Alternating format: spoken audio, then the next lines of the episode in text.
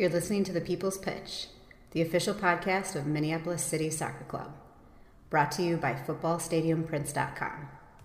Let's start the show. And as I talked about just a couple minutes ago, as Joe Watts stands over this one, he appears to be the one taking the penalty here. This is a huge confidence booster if you're Duluth. Worst case scenario for City right here. And it stopped! Yes! And it stopped! Totally redeems himself. Matt Elder redeeming himself. Oliver with the right foot. The shot and goal! Oliver! Justin Oliver will break the scoreless tie. And it is 1-0 Minneapolis City. It's Hutton now on the offense with the left foot. And goal! And it is now 2-0 Minneapolis City. Good finish. Nick Hutton taking his quick victory lap. Come one, come all. Welcome to the People's Pitch, the official podcast of your Minneapolis City Soccer Club. I am your host, John, and of course, it would not be a show without my guy to the left, the Nate Morales. Nate, we have had a great run of shows, I believe, in the past 4 weeks. Oh, you feel like it? I feel like it, and I'm starting to see a trend. Did we catch a heater, or is this a precursor to what the summer is going to be for the club? Well, the summer is going to be amazing. I mean, if two summers prior was any indicator, we City to the Moon is about this is the floor for this club. But I think, man, you're right. Like tons of awesome guests, really feeling the energy with the club, really feeling the energy in the fandom. I think this is going to be amazing. People are ready to be back. They are, and we're going to cover that. We're gonna do a little bit of dropping into the past, but we're gonna cover a lot of stuff today that does have future connotations. So big show tonight with some, something for every fan, I guess you could say. We're gonna take a look at the U.S. Open Cup draw that happened this week. Newsflash, we didn't get in, but there's plenty to talk about around that. We'll just leave it here until we dive in a little bit later. The Citizens are stirring. Our supporters group got together this week and teased out some of the things that they're planning on doing. So we'll talk a little bit about that as I joined their call. And Joe is back. The genius behind the Lower League E-Cup is in the house for another go with us. So let's just do this damn thing, Nate. First and foremost, U.S. Open Cup. So where the hell do I begin with it? Conversation. Where the hell do I begin on this sloppy pig race? I mean, like, total mess. And in my opinion, it's now moved to like just laughable, straight arrogance from the Federation that just like arbitrarily changing the rules to accommodate the MLS teams under the guise of the pandemic, which I think was a cop out. And then like totally changed what the true core of the cup meant, which is open to all. It's literally in the goddamn name. So needless to say, I am a little ticked if you can't tell because we didn't get in again. But I'm more pissed that like the little guys, Nate, like we're not going to have the cup sets this year. Our cup sets are going to be like San Diego Loyal over Philadelphia Union. No one cares about that. We're not going to get the guys like the Harpos making a run or Christos or Bavarians or maybe we could have done it. We're just not going to get that this year. No, and that's like the best part about the Lower League E-Cup. The worst part about the Lower League E-Cup, obviously I'm really excited. Next segment. Just hold on. Wrong cup, fool. The best part about the Open Cup is the beginning. The worst part is the end, right? The end is inevitable. The end is whatever, Atlanta against Portland or some bullshit, right? Some other game that you can totally just watch on ESPN in the middle of summer and just waste a Friday night. But instead, like really what people get excited about is like, oh, is Tulsa going to make a run? Right? Yeah. Like who's the new Christos? Who's the new club out of nowhere? That's La Machina or any one of those teams from California that made a big run. Like, who's it going to be? Exactly. Now nobody. And I think, that's sad because that's the soul of the E-Cup. That's what gets people into it. And then you can be like, okay, well, who was it last? Phoenix, right? Made a deep run last year, and that was kind of cool, or last time, and that was kind of cool. And so I guess I'll just see this cup out and see who wins, because why not? Even around these parts, Minnesota United going to the final last year or two years ago, like even if you're a fan or not a fan in the area, there was buzz. Like, we might actually be able to win a trophy here. Yes, that'd be awesome. Sure. But who cares? Now it's all an MLS tournament. Might as well call it MLS is back again or something. Every time. That. MLS is always here. MLS is always back. So here's how things kind of shook out. So on February 9th, the Federation released a statement that they were going to be changing. There would be changes coming, but that everyone had a chance to be considered who qualified in 2020. And we know that because we got correspondence saying, like, can you give us your $1,000 bond if you get into the tournament, the refundable bond or non-refundable if you're just a shitbag.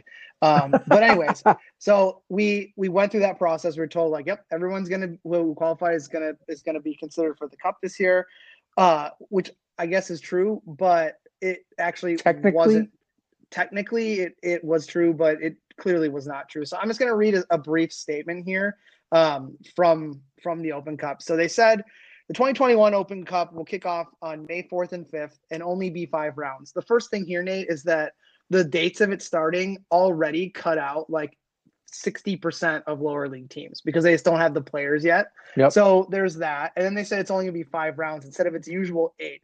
And then they said it was due to COVID-19 implications and a congested schedule later in the summer. Mm. Well, who's the later in the summer mean? To you, that means the MLS. To me, you have to then they, for the MLS. All right, exactly. Yeah, they said the 5 rounds will take place across a much shorter time frame, with just 2 months, with the final being scheduled in June 29th or June 30th. So then there was a quote by someone that said, "As we look at our scheduling options, the Open Cup committee prioritized the health and safety of players first, and decided against scheduling matches in both March and April due to ongoing circumstances." So, and it was, again, all under COVID-19, which is strung throughout their response, which made me think, like, they're really hiding behind something that people can be like, oh, yeah, that makes sense. Mm-hmm. So they said they took into consideration, the extended June FIFA window, the Gold Cup taking place, the CONCACAF Gold Cup taking place through August 1st.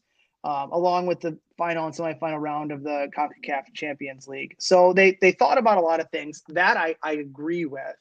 But they said, in the end, we felt that a shortened version of this year was the best format, and we're excited to have the opportunity to crown a champion after not being able to in 2020. Hey, that's like the monkey at the zoo throwing its own shit at your face. I'm just happy to be here, man.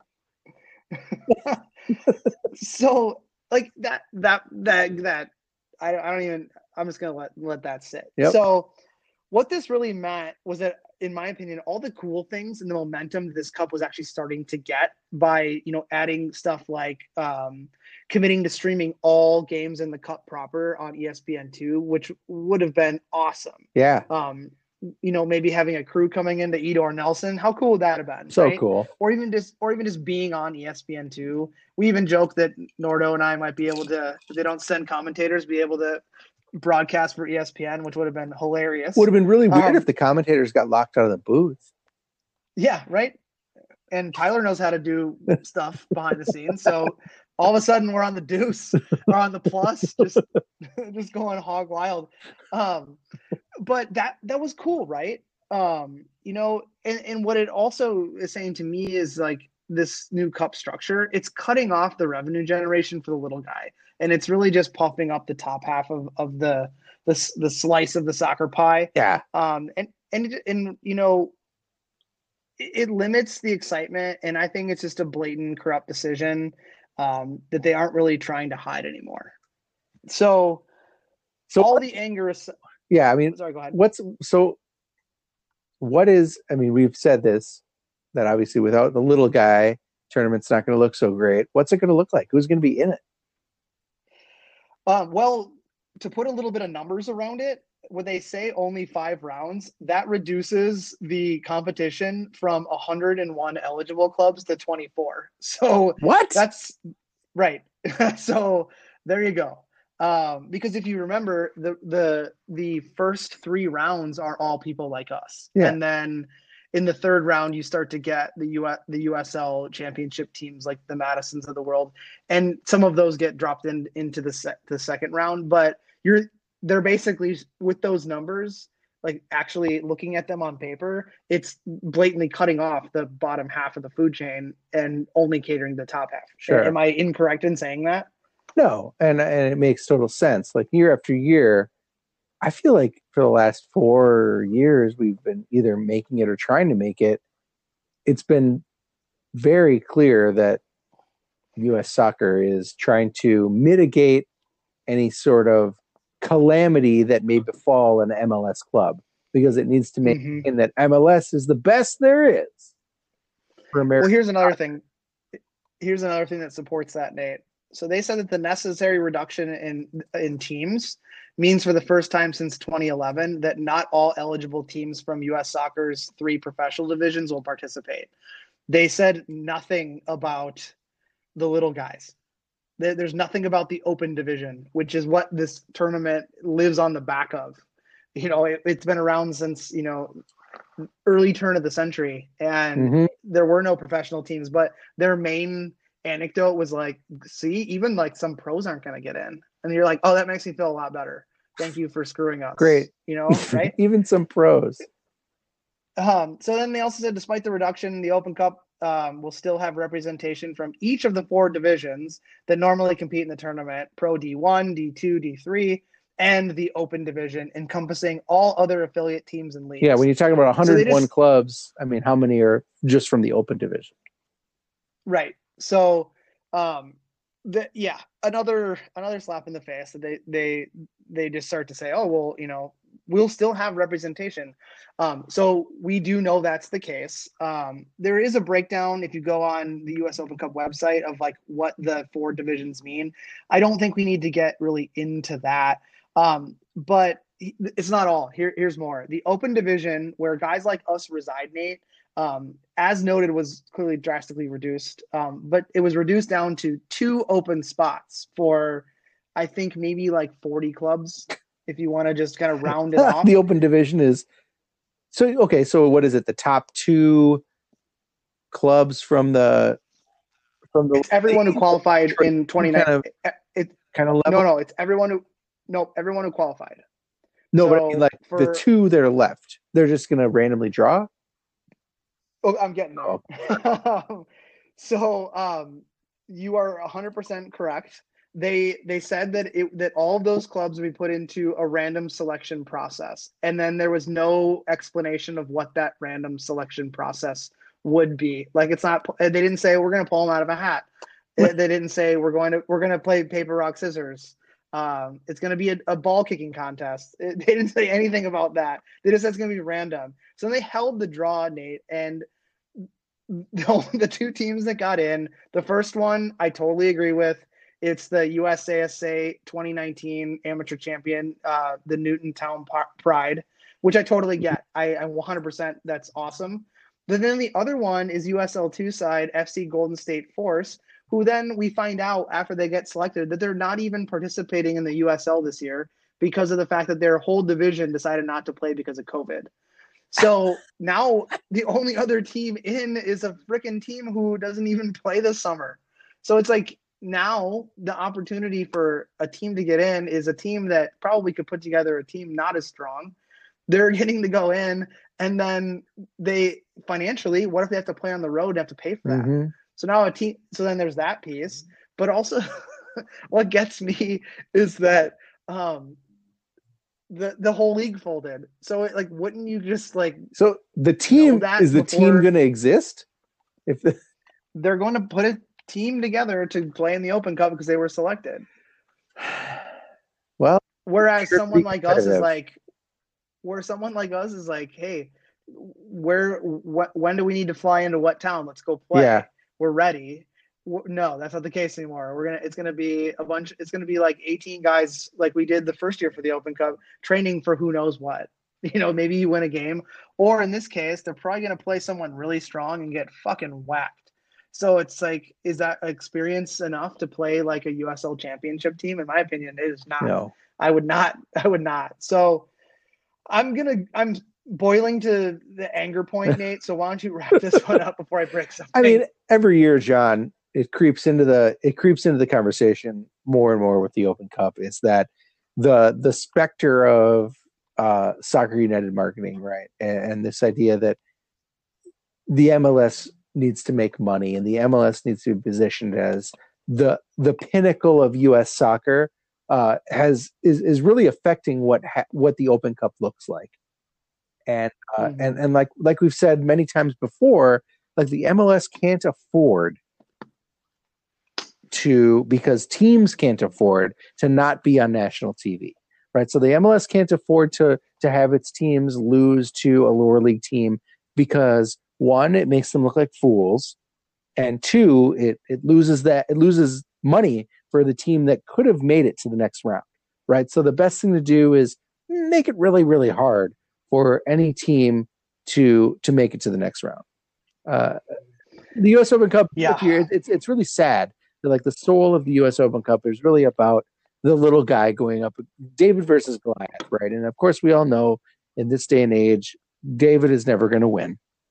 And just like it never does in England or any of the other European U.S. Open competitions. Open competitions, right? Never happens, right? Liverpool will always, Chelsea will always, whatever.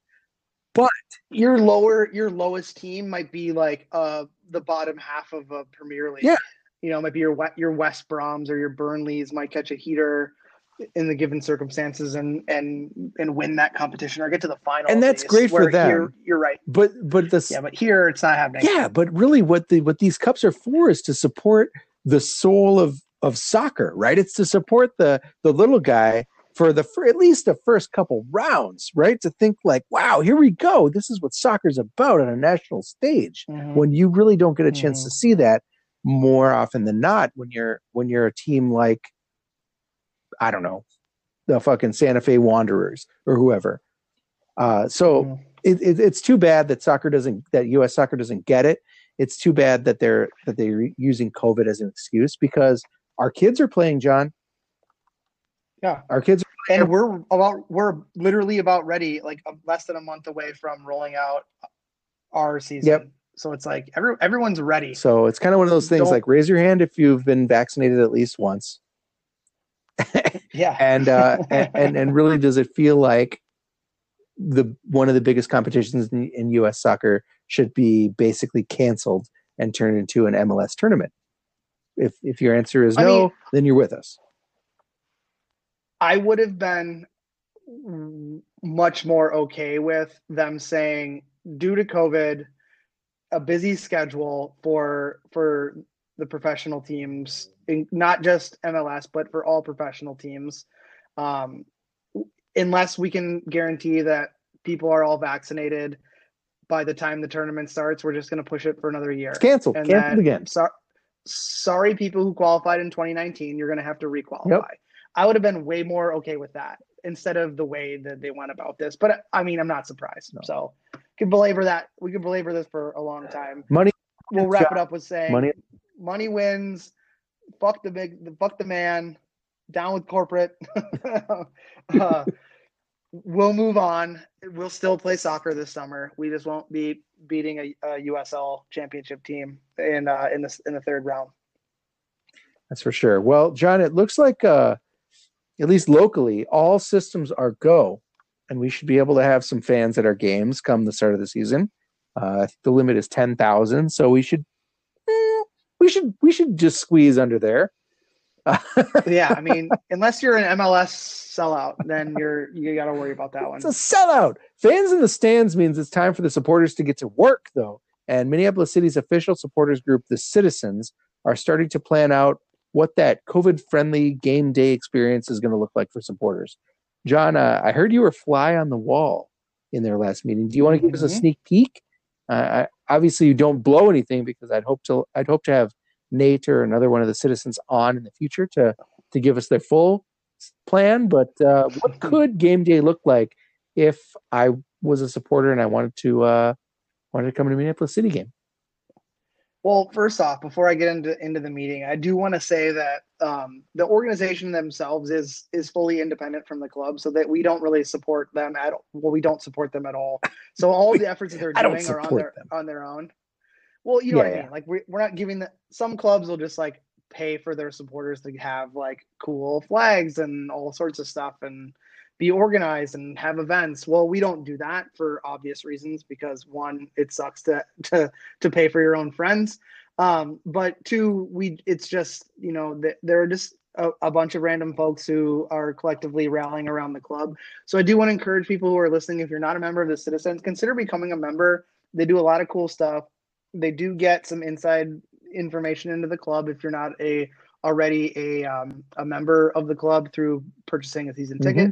You can also hear about some of the cooler things that are going on behind the scenes that you can get involved in through our supporters group.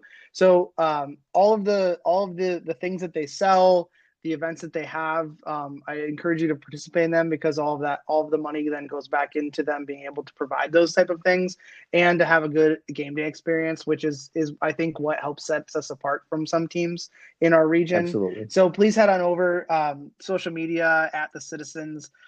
You can check them out there, and then they have in their bio they have a link into their website. So definitely check them out. But anyways, back to the question at hand. Yes, I was a fly on the wall. It was great. It was great to see those folks again. I haven't seen them, some of them, since we did the fall sevens and we had some limited folks out, but I haven't seen them in almost 2 years. So it was good to catch up with a few of those folks. Some of the players popped in to the call, which was great.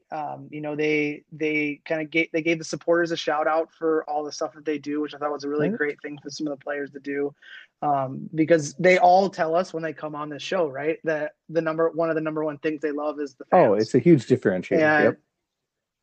Yeah, and like playing in front of the fans and getting a song sung about me, or hearing when the Crows shit on your car as you're trying to focus, you know, things like that are all great things. So it was really nice of those guys to do that. But the main things they covered, there will be a turnover, Nate, of some of the flags and the TIFOs that fly at Edor Nelson. I hope they still keep the technical difficulties one, because we need to get at least one more year out of that one. But they're going to be going through some art direction, Nate, where they're gonna do some new creative things. Like I said, with that comes some costs. So if you can do anything to help them out, support them, become a member and help out if you want to be part of them, please do so. So there'll be some new stuff flying around Edor Nelson this summer. So I didn't blow it there. So I didn't give any ideas away of what those will be. Yeah, we're just gonna have new draperies, which is fine. It's time for a refresh. It is time for a refresh, but keep that technical difficulties one, please, if you're listening.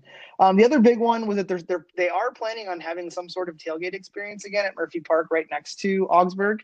Obviously, safety details and requirements are still trying to be sorted out, but they do have plans to go, you know, full steam ahead on having some sort of safely distanced gathering.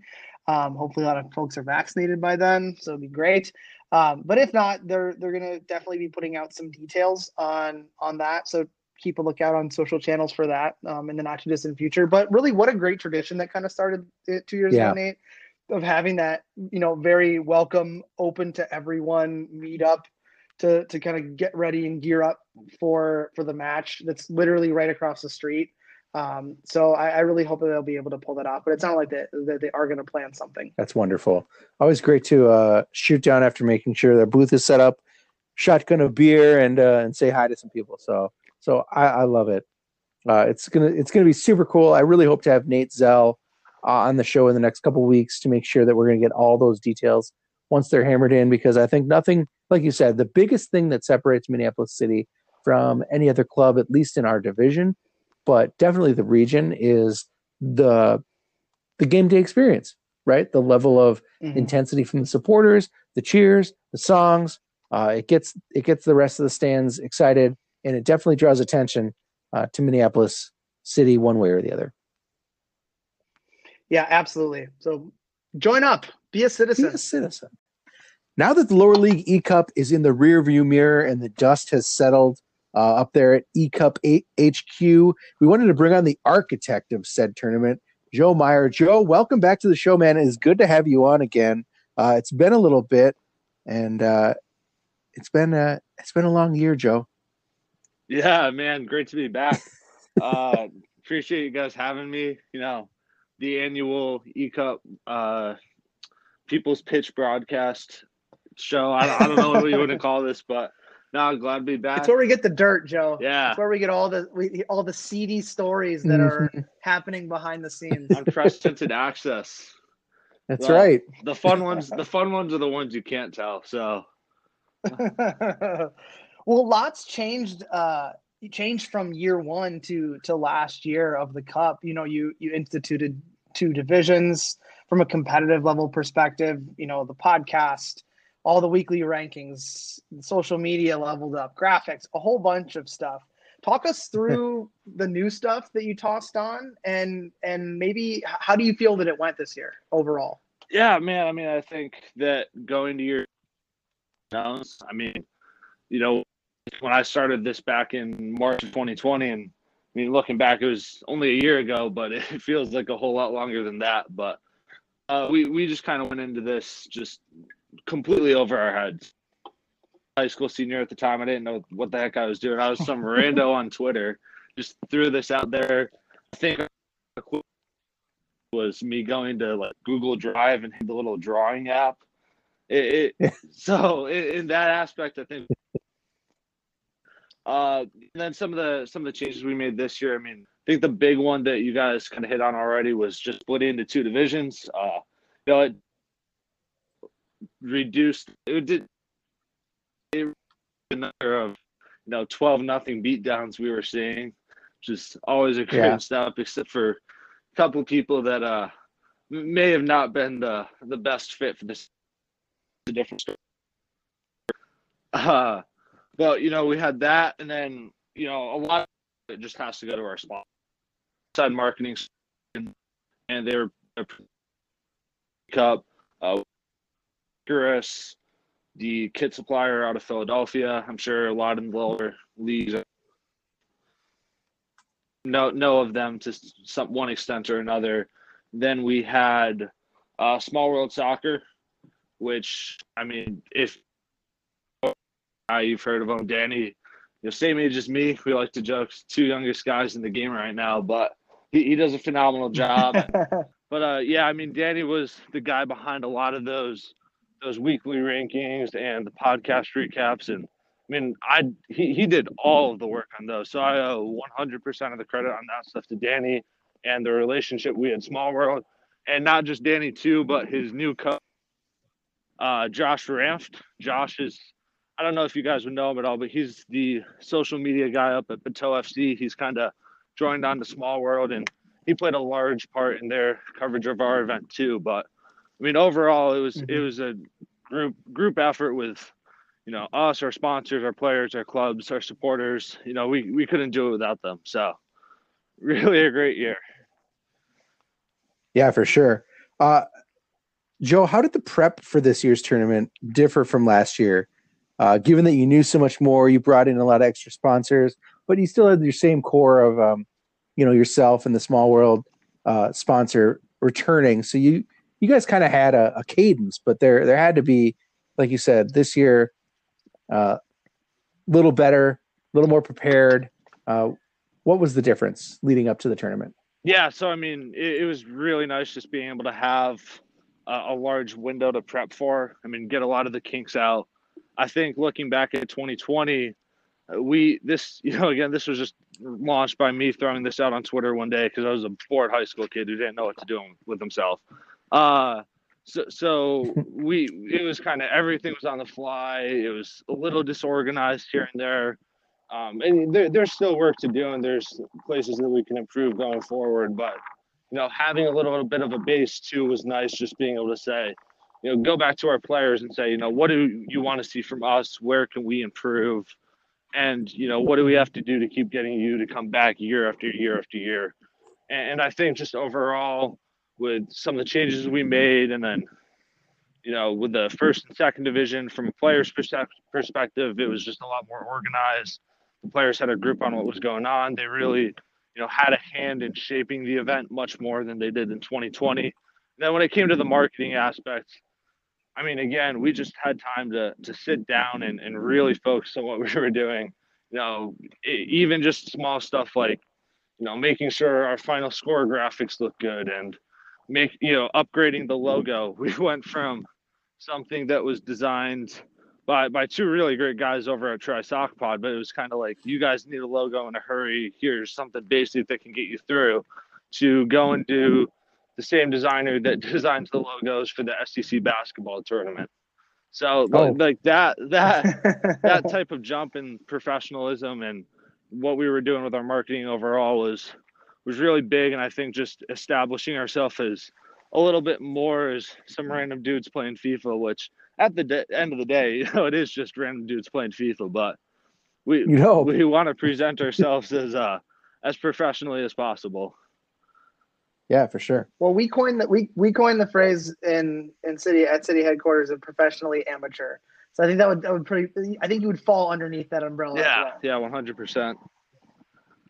So just to confirm, are we still the official, unofficial, most successful team in E-Cup history from a wins perspective? I know trophies, we've had our issues there, but just a straight wins perspective. I mean, I think Metro Louisville might have you guys, because they won back last year. They won I think it was the PC division, and I know John's got a fantastic name for that one, but I'll abstain from saying that here. But yeah, they won PC last year, and then Xbox Division 1 and Division 2 this year. So I think they might have the edge there, but I mean, Minneapolis City definitely has to be top two. Maybe like a slightly elevated Tottenham, you know, picking up a lot of wins, but that trophy cabinet's got some problems in it. No one gives a shit about Louisville. Let's move on. See, I mean, that's the thing, is we didn't really know like who was competing. We didn't care also who was competing in the PC division, PlayStation division. I know Providence went really far only because we follow them really closely. But otherwise, like we had a pretty limited view of the tournament, right? So besides the rise of Gamer X and the domination of the eventual champion, against Max and all other players that he went up against, what were some of the bigger narratives, Joe, that we might have missed from across the tournament? Yeah, so I mean, there was a lot going on, to be honest. We had 5 divisions. It's from an outsider's perspective, it's hard to follow, and you know, it's something we try to do as good of a job as we possibly can. But I mean, even from an insider's perspective, it's all over the place sometimes when you got, you know, 130 teams and 5 different divisions, and I don't even know how many different groups we had going. But I think on PlayStation, our Division I champion was Tulsa Athletic. Yeah, I know you guys have a little bit of a relationship with them in Minneapolis, but they took down Greenville Triumph in the PS4 Division I final. And then I think in PS4 Division II, it was Space United, which had the infamous Twitter buying votes, something. There was some controversy when we held that little Twitter kick competition. I remember that. Yep. So they took it over a supporters group from Forward Madison, and then moving on to PC. The PC division champ this year was Danubia, a very, very small club out of Philly, and then finishing up with Xbox. Xbox was swept by Metro Louisville, and let me say, 2 very, very dominant performances. Yeah, we were at the end of the house, so we still remember. That. So I mean, related to that, Joe, I've got a couple questions. The first, of course, is, as John tried to do earlier, just to make us feel better about ourselves, did you see a rise this year in the number of teams that may have outsourced their competitors? And by that, I mean, suddenly, strangely, there's a competitive gamer in South America that just happens to be in the supporters group of a small team in the middle of Idaho or something like that. Yeah, yeah. So, I mean, at the end of the day, we leave our competition open to whoever a club wants to enter. I mean, 95% of the clubs are putting in a player or a supporter or someone just very central to the club itself. I mean, we've had owners play, league execs play. But, you know, with that, some clubs do choose to go a little bit more of a competitive gaming route. I think you saw that with Metro Louisville a little bit. Actually, their first division player was really close friends with some of the guys on the team, so it was a little bit different. But yeah, their second division player drew some looks. But really, it's we're just gonna put the E-Cup here. You know, it's off season. It's guys playing FIFA. It's supposed to be fun. You know, we don't take ourselves too seriously at the end of the day. Not for sure. Would you ever consider doing like a players only? Something in the future? That was kind of the intent of when we started, you know, players and supporters only. But it's just very, very difficult to police at the end of the day. I mean, you could grab – I mean, you guys could hypothetically grab, you know, some professional gamer from right down the street in Minneapolis and say he's a supporter of the club. And who am I to say that he's not a supporter of the club? So it's very strongly encouraged that it's someone directly involved in the club. But at the end of the day, you know, enter who you want to enter. And let's just, you know, have some fun and be goofballs for a couple months. Yeah, for sure. So John and I are, I wouldn't say great marketing minds, but we're marketing minds, right? So I can extrapolate from this idea that, like you said, there's a space that's buying followers or buying tweets. There's potential recruitment of or outsourcing of players, and that kind of thing happened because, like, participation and success in your tournament means social media metrics for teams, right? It means impressions. It means engagement with their fans, engagement with the lower league community as a whole. Content, of course, if they can do it right. And that means value. Like, there's value in that for teams.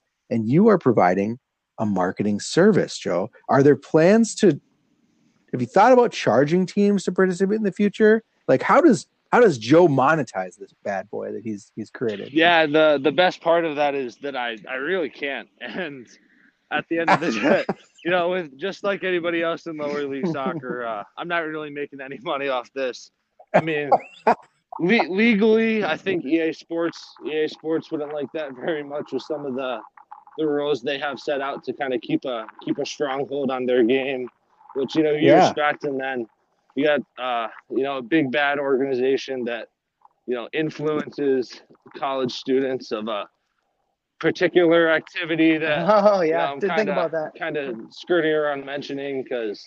I mean, who are they to care about some Division III kid in Cleveland, Ohio? But yeah, we'll avoid mentioning them by name. But I think by now anybody familiar with sports in this country has a pretty good idea of who I'm talking about.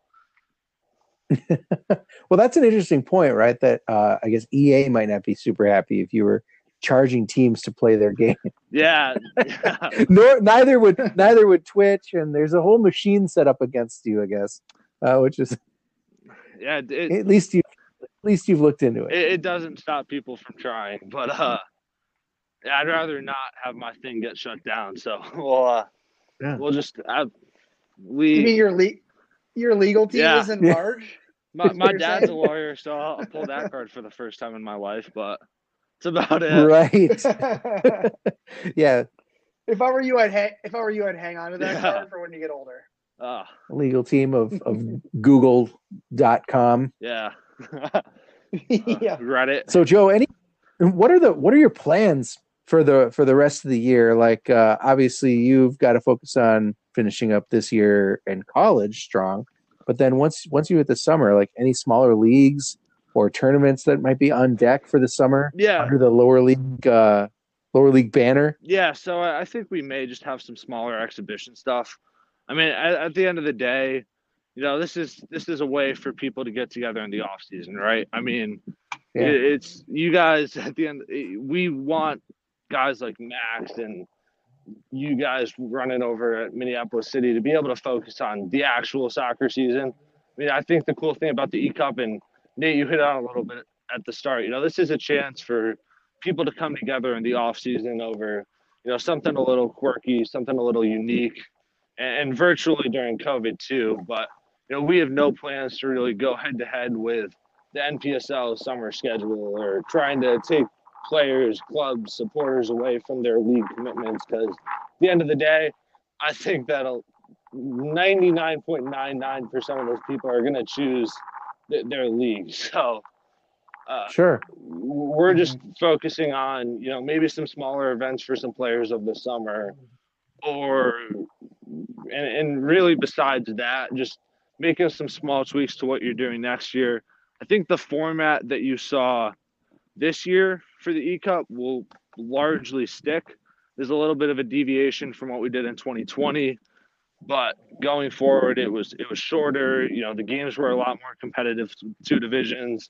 It gave some people some chance to get involved that hadn't been able to really get on the action, maybe because of skill level, or they didn't really know what it was all about in 2020.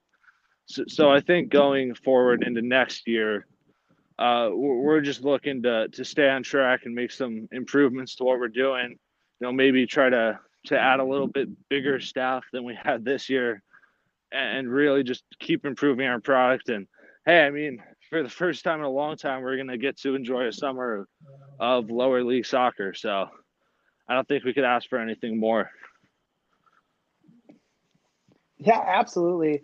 So my last question before we dive into a little of our own fun here, this year you could see the rise of teams leveling up their production value, which we feel and that we're safe to say as a result of how great we did in our first ever swing at this. But all joking aside, it was great to see people like Evan with Board Madison live streaming himself playing, kind of giving a look into things for fans. Lansing Common, who we played, had a full production, and then Nate and I ended up joining their post-game show after, so it really brought us together.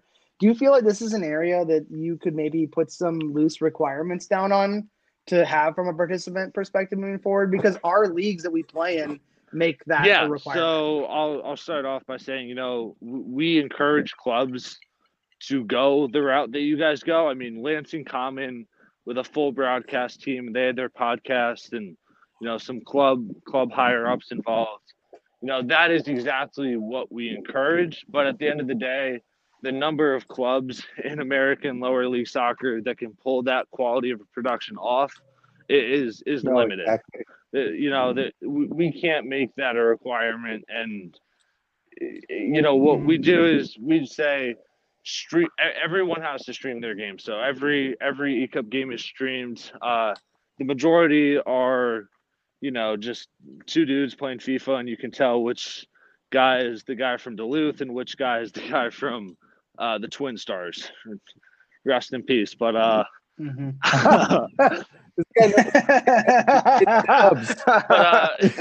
anyways, we encourage teams to go as deep as far along the line as they can and still feel comfortable with it, or, you know, slightly uncomfortable with it.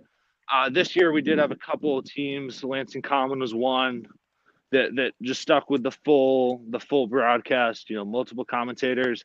And there were a few that tried, and it is people don't realize it is really hard to pull that type of a production up. It's so hard. I mean, so hard. I'll give my shout out to Tyler, your guys' producer, because without that man, I don't think there's any way that we get the People's Pitch plus Lower League E-Cup in 2020 or 21. I mean, it takes a lot of talent and hard work, you know, behind the scenes and beyond what you're just seeing on the FIFA screen, and with guys like John, with you guys, you know, to pull that type of production off. And, you know, we're grateful for the guys like that and the clubs like Minneapolis City that have the staff and resources to pull that type of broadcast off. At the same time, we're not going to make, you know, the city league team from New York try to do the same thing, because realistically, if they can do it, you know, they're not going to be happy with the product and the way it's presented. And we just want to be there and make this event as accessible as possible to as many teams as possible. Yeah. Well, if it's any consolation, the NPSL did their whatever you call it, and the championship game had 5 viewers. So what you're doing is working. Yeah. So definitely, that was his brand, right? Joe, you understand your audience, but you understand your participants. Every time we talk to you, it's super impressive. Yeah, appreciate it, man. So we have some games on our show. We played many of them. We like to play the games. We like the games. We had word association. We just put to bed Ask John Anything, which I, again, went undefeated, so everyone can suck it. But we have a new game for you this year, Joe. It's called Crow Facts. Crow Facts. So how this game works is we're going to ask you 3 questions that are Crow related. They could be maybe something about our club, a player, a specific match, which probably wouldn't fall into your category because you haven't really seen us play a ton. Or about the bird, the crow. So if you know the actual answer, give it. If not, just give us any answer. So I guess our game is for you to try to act confident in your answer, but obviously try to get it right. An example of a question would be, in the movie The Crow, star Brendan Lee is the son of what 1970s action film star? And that would be Bruce Lee. So it'd be something along those lines. Does it make sense to you? Yeah, totally. Yeah. All right. So are you ready? Let's see how this goes. Okay. So I assume that we can say this is a yes, but correct. You are an avid watcher of our E-Cup game. Right? As much as I can. Okay, he pops in a while. Yeah, it was a little tough this year with some practice schedules, but I was able to get in there for most of them. So when a member of our murder, real or digital, goes down with injury, who's our official training partner? Red Cross. That's what we call it. That's what we call bullshit. But yeah. You gotta ask me these questions less than 6 months removed. Well, that's why we play games. We're not all about the easy questions here. The right answer would be Twin Cities Orthopedics. Okay, so question 2: the crow family is a vast family of birds, to the tune of 120 different species of them that fall into the crow genus. Can you name 4 of them? The crow family of birds. Yeah, so we're looking for bird types that fall into the crow family. I'll give you a hint. Crow is one of them. All right. So now you just need to come up with 3 other ones. What about a raven? Nice. Raven is one. Yep.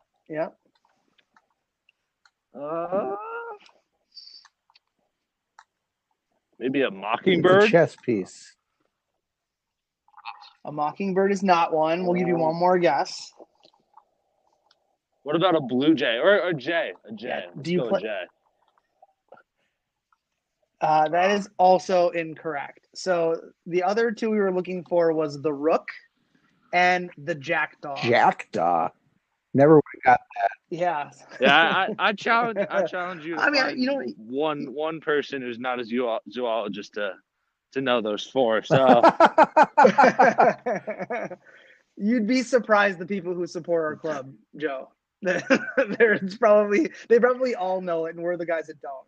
So okay, question number 3. This will be a little difficult considering your age, but maybe you've heard of that. So post World War II, CBS, the network, created a cartoon featuring 2 identical crows. They were popular for getting into mischief. What were the names of the 2 crows? Sorry, broke up a little bit. Okay, so I'll ask it again. So post-World War II, we know that of your age and even our ages, clearly. So this is a tough one. CBS, the network, created a cartoon show featuring 2 identical crows that were popular for getting into mischief. What were the name of the 2 birds? John Biswarm and Nate Morales. I'll just give you credit. Good answer. There we go. Knew it. No, it was Heckle and Jekyll. Yeah, so that's a solid 0 for 3 today. Yeah, that's okay. We threw the heat at you. I thought you'd get that one. I should have had. I'll give you that one. But those last two, man, are some ego boosters for you. Heckle and Jekyll, dude, is like, so here, who even anymore? Who would know that? See, part of Crow Facts that I haven't really mentioned is that we're also teaching you something in the questions that you may not get right. This defeat as a learning moment. Yeah, so you can go to like one of your buddies on campus and be like, "Hey, do you know that the Crow family has 100?" Yo, dude, you ever heard of a jackdaw? Like, yeah, or a rook. No. See, now we're hooking you up with knowledge. I will say it's the first time in my life I've heard of a jackdaw. Yeah, mine too. While I was doing the research, so. Well, Joe, we appreciate you taking the time to be with us tonight. I've said it before, and I'll say it again. For a guy your age to pull off a gathering of multiple hundreds of like-minded soccer fans to watch people play FIFA in its own right is crazy. But the professionalism, the preparedness that you put into it, making a really solid annual event is super impressive. And if I had an organization that had actual money, I would totally pay for a mind like yours. So Shark Tank.